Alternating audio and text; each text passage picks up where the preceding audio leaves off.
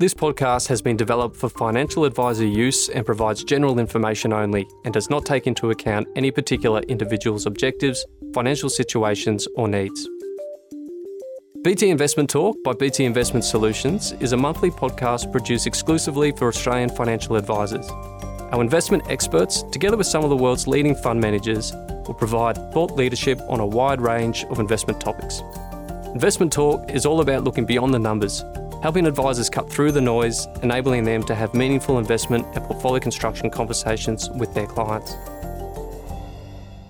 Well, hello everyone, and welcome to this instalment of Invest Talk. My name is Michelle Heinrich, and I am the BTIS State Sales Manager for New South Wales and ACT. I am here to support you and your clients around the full suite of active and index solutions on offer from BTIS. Well, today I'm incredibly pleased to be joined by Martina Yang from the BTIS investment team and Prasad Patkar from Platypus Asset Management. We will deep dive the BTIS Australian equity investment strategy and, more importantly, the role that Platypus plays in this sector. Well, welcome, Martina and Prasad. Hi, Michelle. Thanks for having us. Thanks for having us, Michelle. Well, before I hand over to our two experts, here is a bit more about Martina and Prasad. Martina is the Assistant Portfolio Manager for Equities within our Equities investment team. She focuses on the investment manager research, portfolio construction, and the ongoing monitoring of our Australian equity and property securities strategies. This covers both the advanced managed funds and the BT Core Series separately managed accounts. Martina has been with us since February 2019. Prasad is a long-standing investment professional and he's currently head of qualitative investments at Platypus. He joined the team in February 2008 after roles as the chief investment officer for many family offices, having had responsibility for the performance of all asset classes, including listed equities, alternative investments, property, and private equity investments. Platypus was actually appointed to the Core Series Australian Equity Strategy in April of 2022 and has managed an active sleeve for the Advanced Australian Shares Strategy since late 2018. Well, Martina, BT has had a long standing reputation as an active multi manager in most asset classes. Can you share with us some of the key tenets of our approach within Australian equities? Sure. So I'll start off with saying that uh, active management works well in Aussie equities. When I run the rolling three year excess returns of the median long only Aussie equities manager against the ASX 300 over a 15 year t- time period to the end of July, the results have been positive for about 89% of the time. And I'm specifically using the rolling three year numbers here because that better aligns to our longer term investment horizon. Now, uh, of that universe of managers, we're aiming to pick those that we believe are skillful and can repeatedly apply that skill in a manner that's consistent with its stated investment philosophy and process.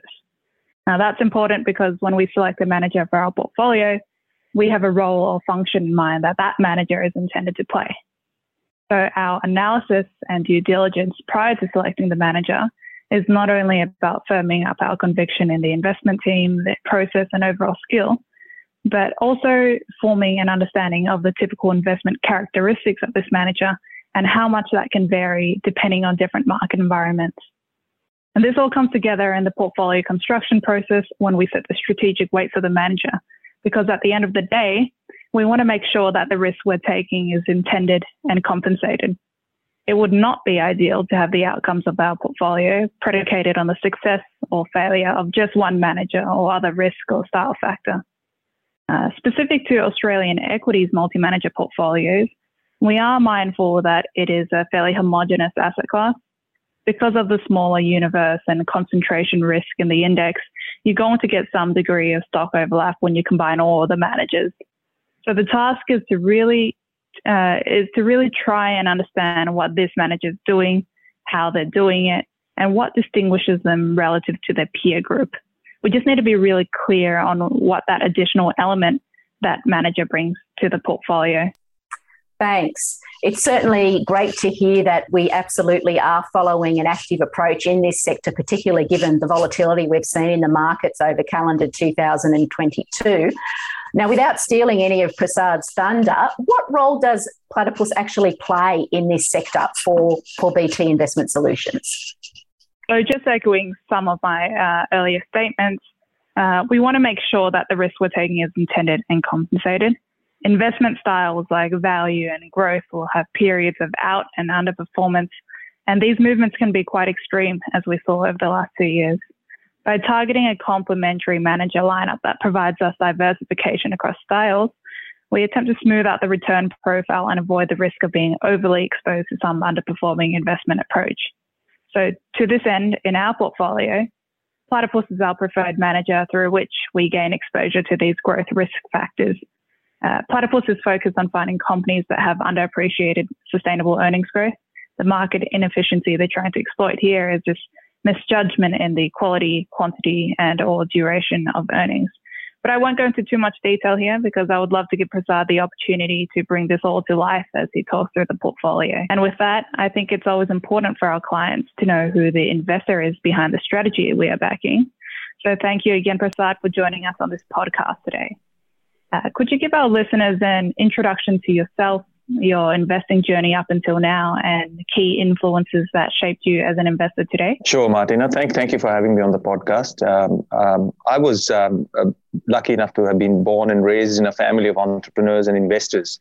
So very early in life, I, I got exposure to um, concepts of business and commerce and I remember my mum uh, explaining the concept of full employment and inflation to my brother and I when we were very young. So, sort of weird conversations to have, I suspect, but, but they were something that we found fascinating. And I stayed with that interest uh, in terms of my education. So I, I stayed with commerce, accounting, and business uh, in my higher education, which is what, what brought me to Australia some 25 years ago. Um, and then post my my my graduation from uh, University of New South Wales Masters in Business program, I was uh, lucky enough to have met and worked for some really great mentors and bosses who took me under their wing and taught me uh, what good businesses look like and how they are operated, how they are um, run, um, and how you know one can assess what what makes a good business and what doesn't. Uh, more importantly, though, I think they allowed me to make mistakes and learn from them, and and that journey continues. That that learning process is ongoing and never stops. Um, and I've continued to ride my luck in terms of being around great people, be it uh, colleagues, my family, and my friends. So may may may that continue for for a long period of time. But that's in a in a in, a, in short my my sort of um, my um, introduction to myself and and how I got into the into the world of investing. Thanks, Prasad. I think that's a good segue into hearing about Platypus as a firm. Uh, could you perhaps describe Platypus Asset Management, including the broader investment philosophy and, and the strategies that you and the team manage? Yeah, sure. So uh, Platypus was established uh, now some 23 years ago by Donald Williams and Nick Wright. The two founders of the firm now have have uh, retired from the firm, and and now so the firm's gone through a sort of a generational transition over the last few years. Is now fully owned by Australian Unity, the Melbourne-based mutual, who was our joint venture partner for uh, almost 15 years prior to them taking over the full ownership of the business. Uh, the team, both investment and operational team, have very long tenures with the firm. Um, the diversity of background and experience is a notable feature of, of Platypus, I would say. Uh, the shared purpose of serving our investors and passion for investing is what brings us together and binds us together. So that's a quick synopsis on the firm. In terms of the investment philosophy, uh, we believe that stocks that grow their earnings over long periods of time tend to outperform the market. Uh, so we actively look for, and and and I think you alluded to this, uh, Martina, in, in, in, your, in your introduction, um, that uh, we look. That's one of, one of the key areas of focus for us to exploit that inefficiency in in, in terms of assessing the quantity, quality, and duration of a company's earnings vis-a-vis market expectations. Uh, but the other feature of our, our philosophical basis is that we believe that constructing portfolios in an index unaware manner uh, gives the investors the best risk reward outcomes, especially in a market like Australia, which is so top heavy. Uh, by that, I mean the top 10 stocks in Australia are almost half the market, which is also another thing that you talked about earlier in, the, in your introduction. Um, and in terms of the products or the, the strategies that we manage in the firm, there are three. Uh, the Platypus Australian Equities Fund is the one in which BTIS has exposure to. And that's a, a, portfolio of between 20 and 40 growth stocks that I manage with my team of five analysts. Uh, and we have two quantitatively managed products as well that uh, my colleague Peter Brook and his team manage. Great, thanks. I'm going to focus on the um, Australian equity strategy, given that's the one we invest in. So 2020 was a strong year of alpha for many managers with a growth style bias like yourselves. Growth stocks uh, have had a solid run for many years, supported in part by an extended period of low and falling interest rates. Now, with rates on the rise, this has instead been a headwind. How would you reflect on the performance of the strategy year to date relative to your own expectations? And how are you positioning the portfolio to deal with the current market environment? Um, Martina, you're 100% correct. Growth as a style has worked well uh, globally because of supportive environment of low economic growth and, and low interest rates. That said, our colleagues on the quantitative side tell me that there is evidence to suggest that growth as a factor has worked well in Australia for a much longer time frame. Uh, some factors tend to do well in some markets. Uh, for instance, Japan has historically been a very strong value market. Uh, but that that top-down view might be a topic for another podcast with Peter Brook and Gareth Hurst, our PMs on our, on our quant side. Uh, just reflecting back on the year, uh, going back to your question, it, has it has been a tough year for our style and for for our performance, which has lagged the benchmark um, significantly. Uh, for, for, the first four months of this calendar year were particularly brutal. Uh, interest rates rose, as you know. Um, there was pressure on valuations, on especially on the higher valued growth stocks that that we tend to be long in our portfolio. Um, also, economy was booming, so cyclicals like banks and resources were rallying strongly. Uh, now, the type of growth, the type of stocks that we tend to hold in our portfolio uh, grow their earnings without the need of a strong economic environment or an economic cycle. I mean, think of companies like CSL, ResMed, Goodman Group, IDP Education. What, what tends to then happen is when, when the economy is booming um, and, and mining companies are doubling and quadrupling their profits, companies such as, such as CSL, ResMed, they tend to sort of grow their earnings at a slower and steadier pace. And they kind of look pedestrian in this kind of hot environment. So they lag a bit. Um, and then there's the there was the rising interest rates environment also caused a lot of pressure on the valuations of these companies, um, such as CSL and, and REA and ResMed, uh, which tend to be at a they tend to trade at a premium to the market. So there was a sort of a pincer move um, in the market against uh, the stocks that we tend to hold, both from a valuation point of view and the and the fact that their earnings were kind of lagging in a slower and steadier state versus some of the cyclical companies. So the first four months of the year were particularly brutal. Uh, since about mid-May, though, things have changed somewhat. So investors have now started to think about the economic activity starting to see, you know, coming off the boil. Um, there's a, there are concerns around recessions and, and, and economic slowdowns generally and globally. So the, the heat has come out of the cyclical sector somewhat. And also the interest rate environment is a little bit more stable than, than the, the big spike that we had in the first few months of the calendar year.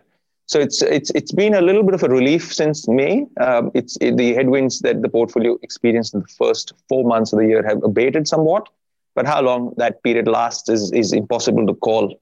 Um, and so we're we're taking some some uh, we've taken some action already in the portfolio since the start of the year, and and we're continuing to monitor the situation carefully. So in terms of the action that we took uh, at, from the start of this year, uh, was that we high graded the portfolio. Uh, by, by that I mean that for every stock to be held in the portfolio, especially for the larger the weights, uh, larger positions, uh, we had three criteria that we considered for for holding the stock and holding large positions, and and they were as follows: uh, the the business must have pricing power. That's number one. Number two, the business must have a strong balance sheet, and number three, if possible, have reasonable valuation. Now, in, in, in some instances, we have had to compromise on the third criterion, as in we have had some companies, uh, we still hold some companies that have uh, a bit of valuation risk in the portfolio, uh, in, in, in, their, in, their, in their share prices rather.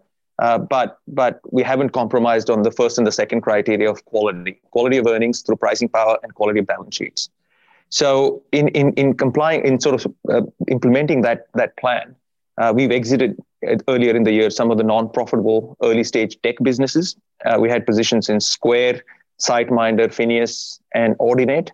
Uh, these positions were, were uh, removed, and we've added to more defensive, uh, stronger uh, uh, growth companies that that are um, that we've held in the past and continue to hold now, such as CSL, ResMed, REA, Fisher and Healthcare, and Goodman Group. Thanks, Prasad. So the point on valuations is quite interesting, actually. So the valuations on some of these growth stocks often becomes a point of criticism by some market participants. Um, how do you make that assessment into whether you're paying a fair and reasonable price for a given stock? You made mention just now that you are still holding some stocks with um, some valuation risk. Could you provide us with some stock examples, perhaps?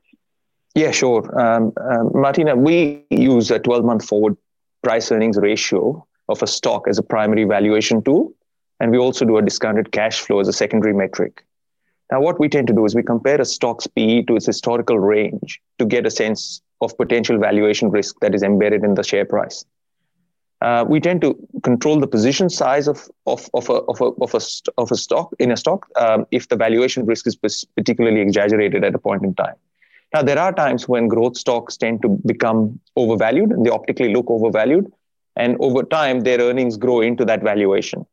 So, what, in terms of trying to make an assessment of what is fair and reasonable when it comes to valuation, it's it is a matter of judgment, taking into account the quantity, quality, and duration of an earnings growth profile of a company, especially vis a vis what might be broadly expected in the market. So, as an example, we have controlled the position size in a name like uh, Domino's over the years, where we might have said the position size has grown throughout performance, but the valuation risk embedded in the in the stock is quite high, and we'd we'd cut the position size back to its original weighting. And we've done that over uh, over the long period of time that we've held a company like Domino's. We've done it many times over. Now, if the valuation risk wasn't a particular issue, we would we would we would be happy to carry a larger position in that in that name.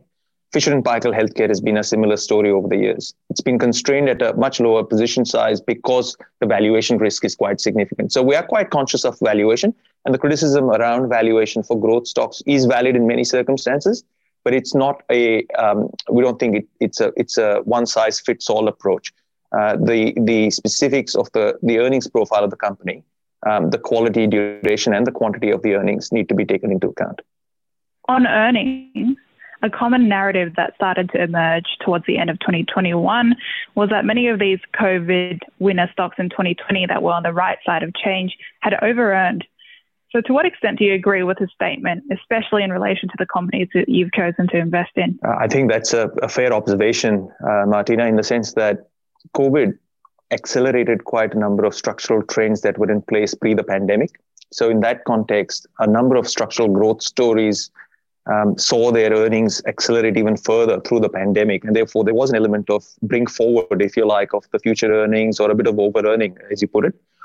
Um, in in and and that has created a number of distortions in the in the financial statements of these these companies. As an example, uh, again, Fisher and Paykel Healthcare would be a good example where uh, Fisher and Paykel Healthcare used to sell about 100 million dollars worth of hardware a year and about 600 million dollars worth of uh, consumables in the hospital segment. Um, through the two years of pandemic, they sold $800 million worth of hardware. So eight years worth of hardware was effectively sold in two years.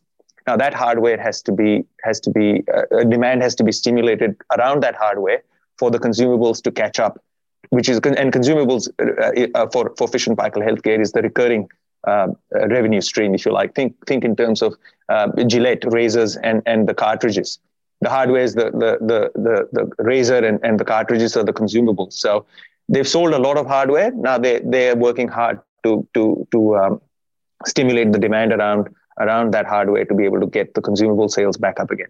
So that, there's there's an example of a of a it's a it's a nice problem to have if you if you think about it because uh, the the hardware is in place and and the, the the job of stimulating that demand is is relatively um, I wouldn't call it simpler, but it's uh, it, there is a straight line path. There's a pathway to getting getting that job done.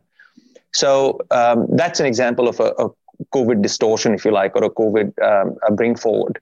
Now we don't mind holding company like Fisher and Paykel in the portfolio, notwithstanding the fact that there is a bit of earnings distortion that has to be worked through in their in their in their numbers. Uh, but it's a structurally strong business, and and we think they'll get that that that demand back up to trend on the consumables and ex, and exploit the, the advantageous position they find themselves in with the with the installed base of hardware having grown so much. Now the other side of the example is that uh, a, a, pure online retailer, um, and there's a, quite a few that are listed in Australia, have found that their um, COVID wins were temporary. So when everyone was in a lockdown and people had uh, nowhere to go and not many avenues to spend their money.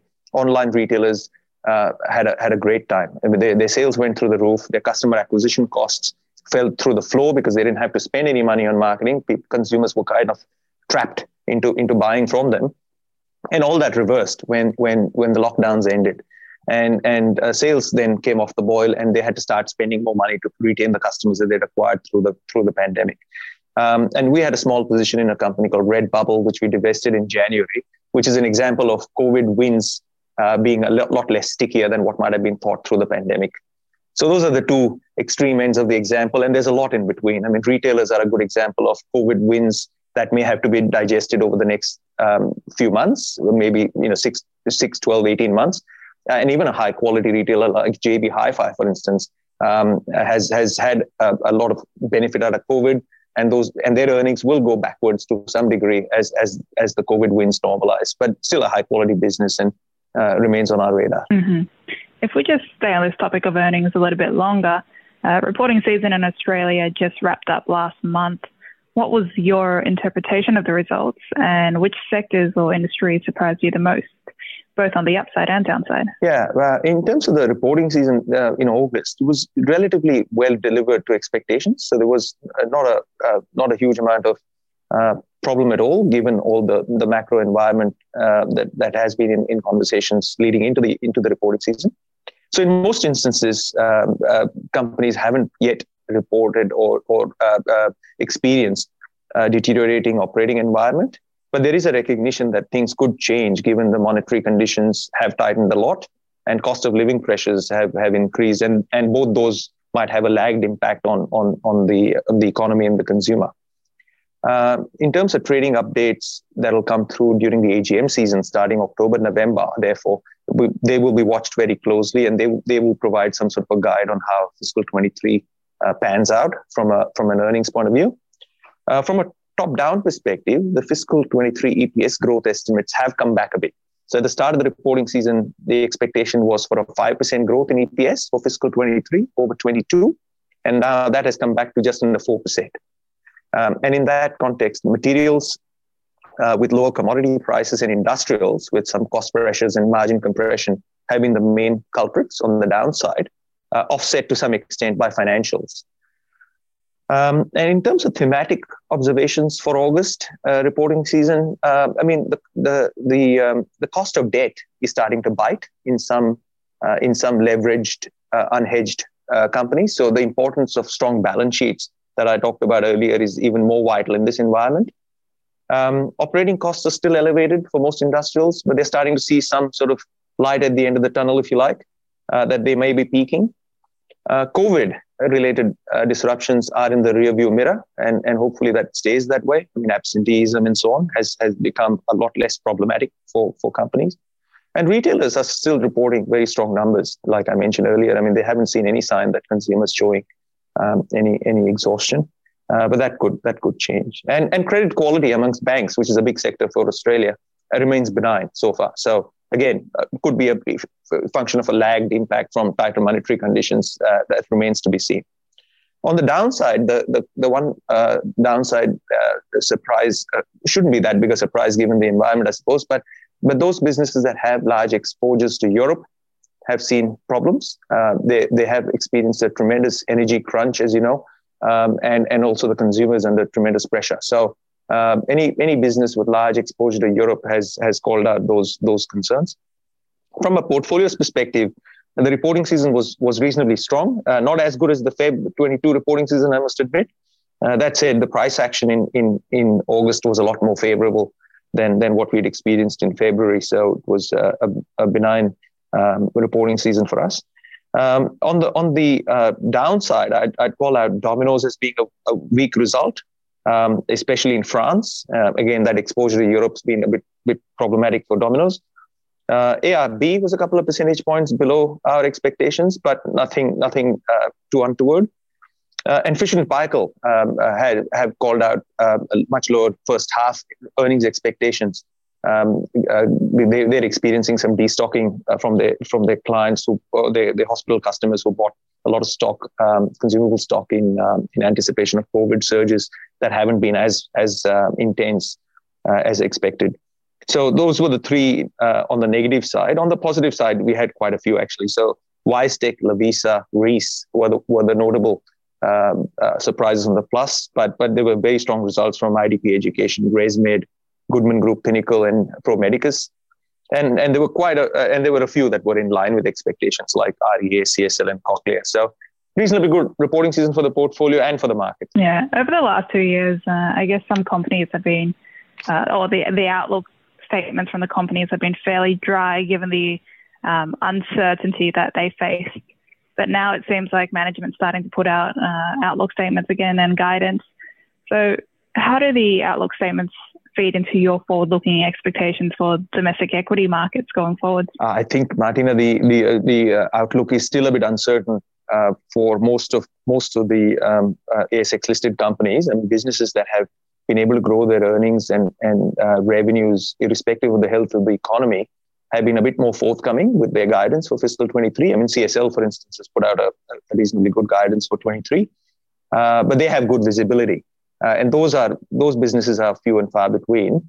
Most of the companies that are exposed to uh, the economy, um, including uh, high quality retailers like JB Hi-Fi, have withheld guidance uh, in August. Uh, we expect them to give some commentary around um, the AGM season, um, and and I think they will firm up that that sort of guidance. If they do provide one in, at the AGM, they'll firm that up as the year progresses. So the, the visibility is still a bit, a bit problematic. Uh, even uh, some other high quality retailers like like James Hardie, who gave guidance back in February, have had to downgrade that guidance because you know things have changed very rapidly in the in in, in the first half of this calendar year. So it's I would still say that that guidance is not as easily forthcoming as as it was pre-pandemic, and and it's uh, it's still a little bit more um, opaque. Um, and and uh, in in general, we think that the the the um, fiscal 23 uh, uh, expectations, there's there's more downside risk to those expectations because we're still in, in, in an environment where some of these lagged impacts from, from tighter monetary conditions and cost of living pressures are yet to be felt. And, and I think the conventional wisdom on this front is that they will work, they will come through with a lag, and therefore things will get tougher before they get better. So um, I think from from our point of view, we, we are we're using that that three pronged approach um, from on a on a bottom up basis. You know, the companies that have to have defendable earnings, which come through through pricing power in an, in an environment where where where costs uh, input costs are, are still a challenge. So protecting the margins through pricing uh, and ability to be able to do that is important. Uh, and and you have to have strong balance sheets because um, in this environment, it, it, it, you know anything any form of dislocation could be instantaneous, and and you don't want to be in a a precarious position on, on that front. And again, uh, sensitivity to valuations, which we've discussed. I mean, keep that front and central of of um, of consideration list. So that's the approach we're taking, and we're taking a relatively conservative approach in in how we are positioning the portfolio in terms of defensive um, growth companies. Well, thank you, Martina and Prasad, for your insights into your respective Australian share strategies. I mean, there's no doubt investor funds are in safe hands given the level of research and analysis that goes into your respective investment decisions. And, you know, just providing a bit more topicality with the volatility currently at play in the stock market, there's no doubt that this active approach will continue to focus on delivering long-term performance in a risk-adjusted manner. So, so thank you so much for sharing those insights. Um, Thank you, Michelle. Thank you, Martina. Thanks, guys. So, for our podcast listeners, if you are looking for uh, further details around Platypus or the Advance or BT Australian Share Strategy, please do visit us at www.bt.com.au forward slash professional forward slash solutions or contact your state based representative, including myself. I do hope that you found this podcast of value. Um, please give us feedback. We do appreciate it so that we know we can continue to provide other topics that you find useful in your client conversations. So, thank you for listening and have a wonderful day.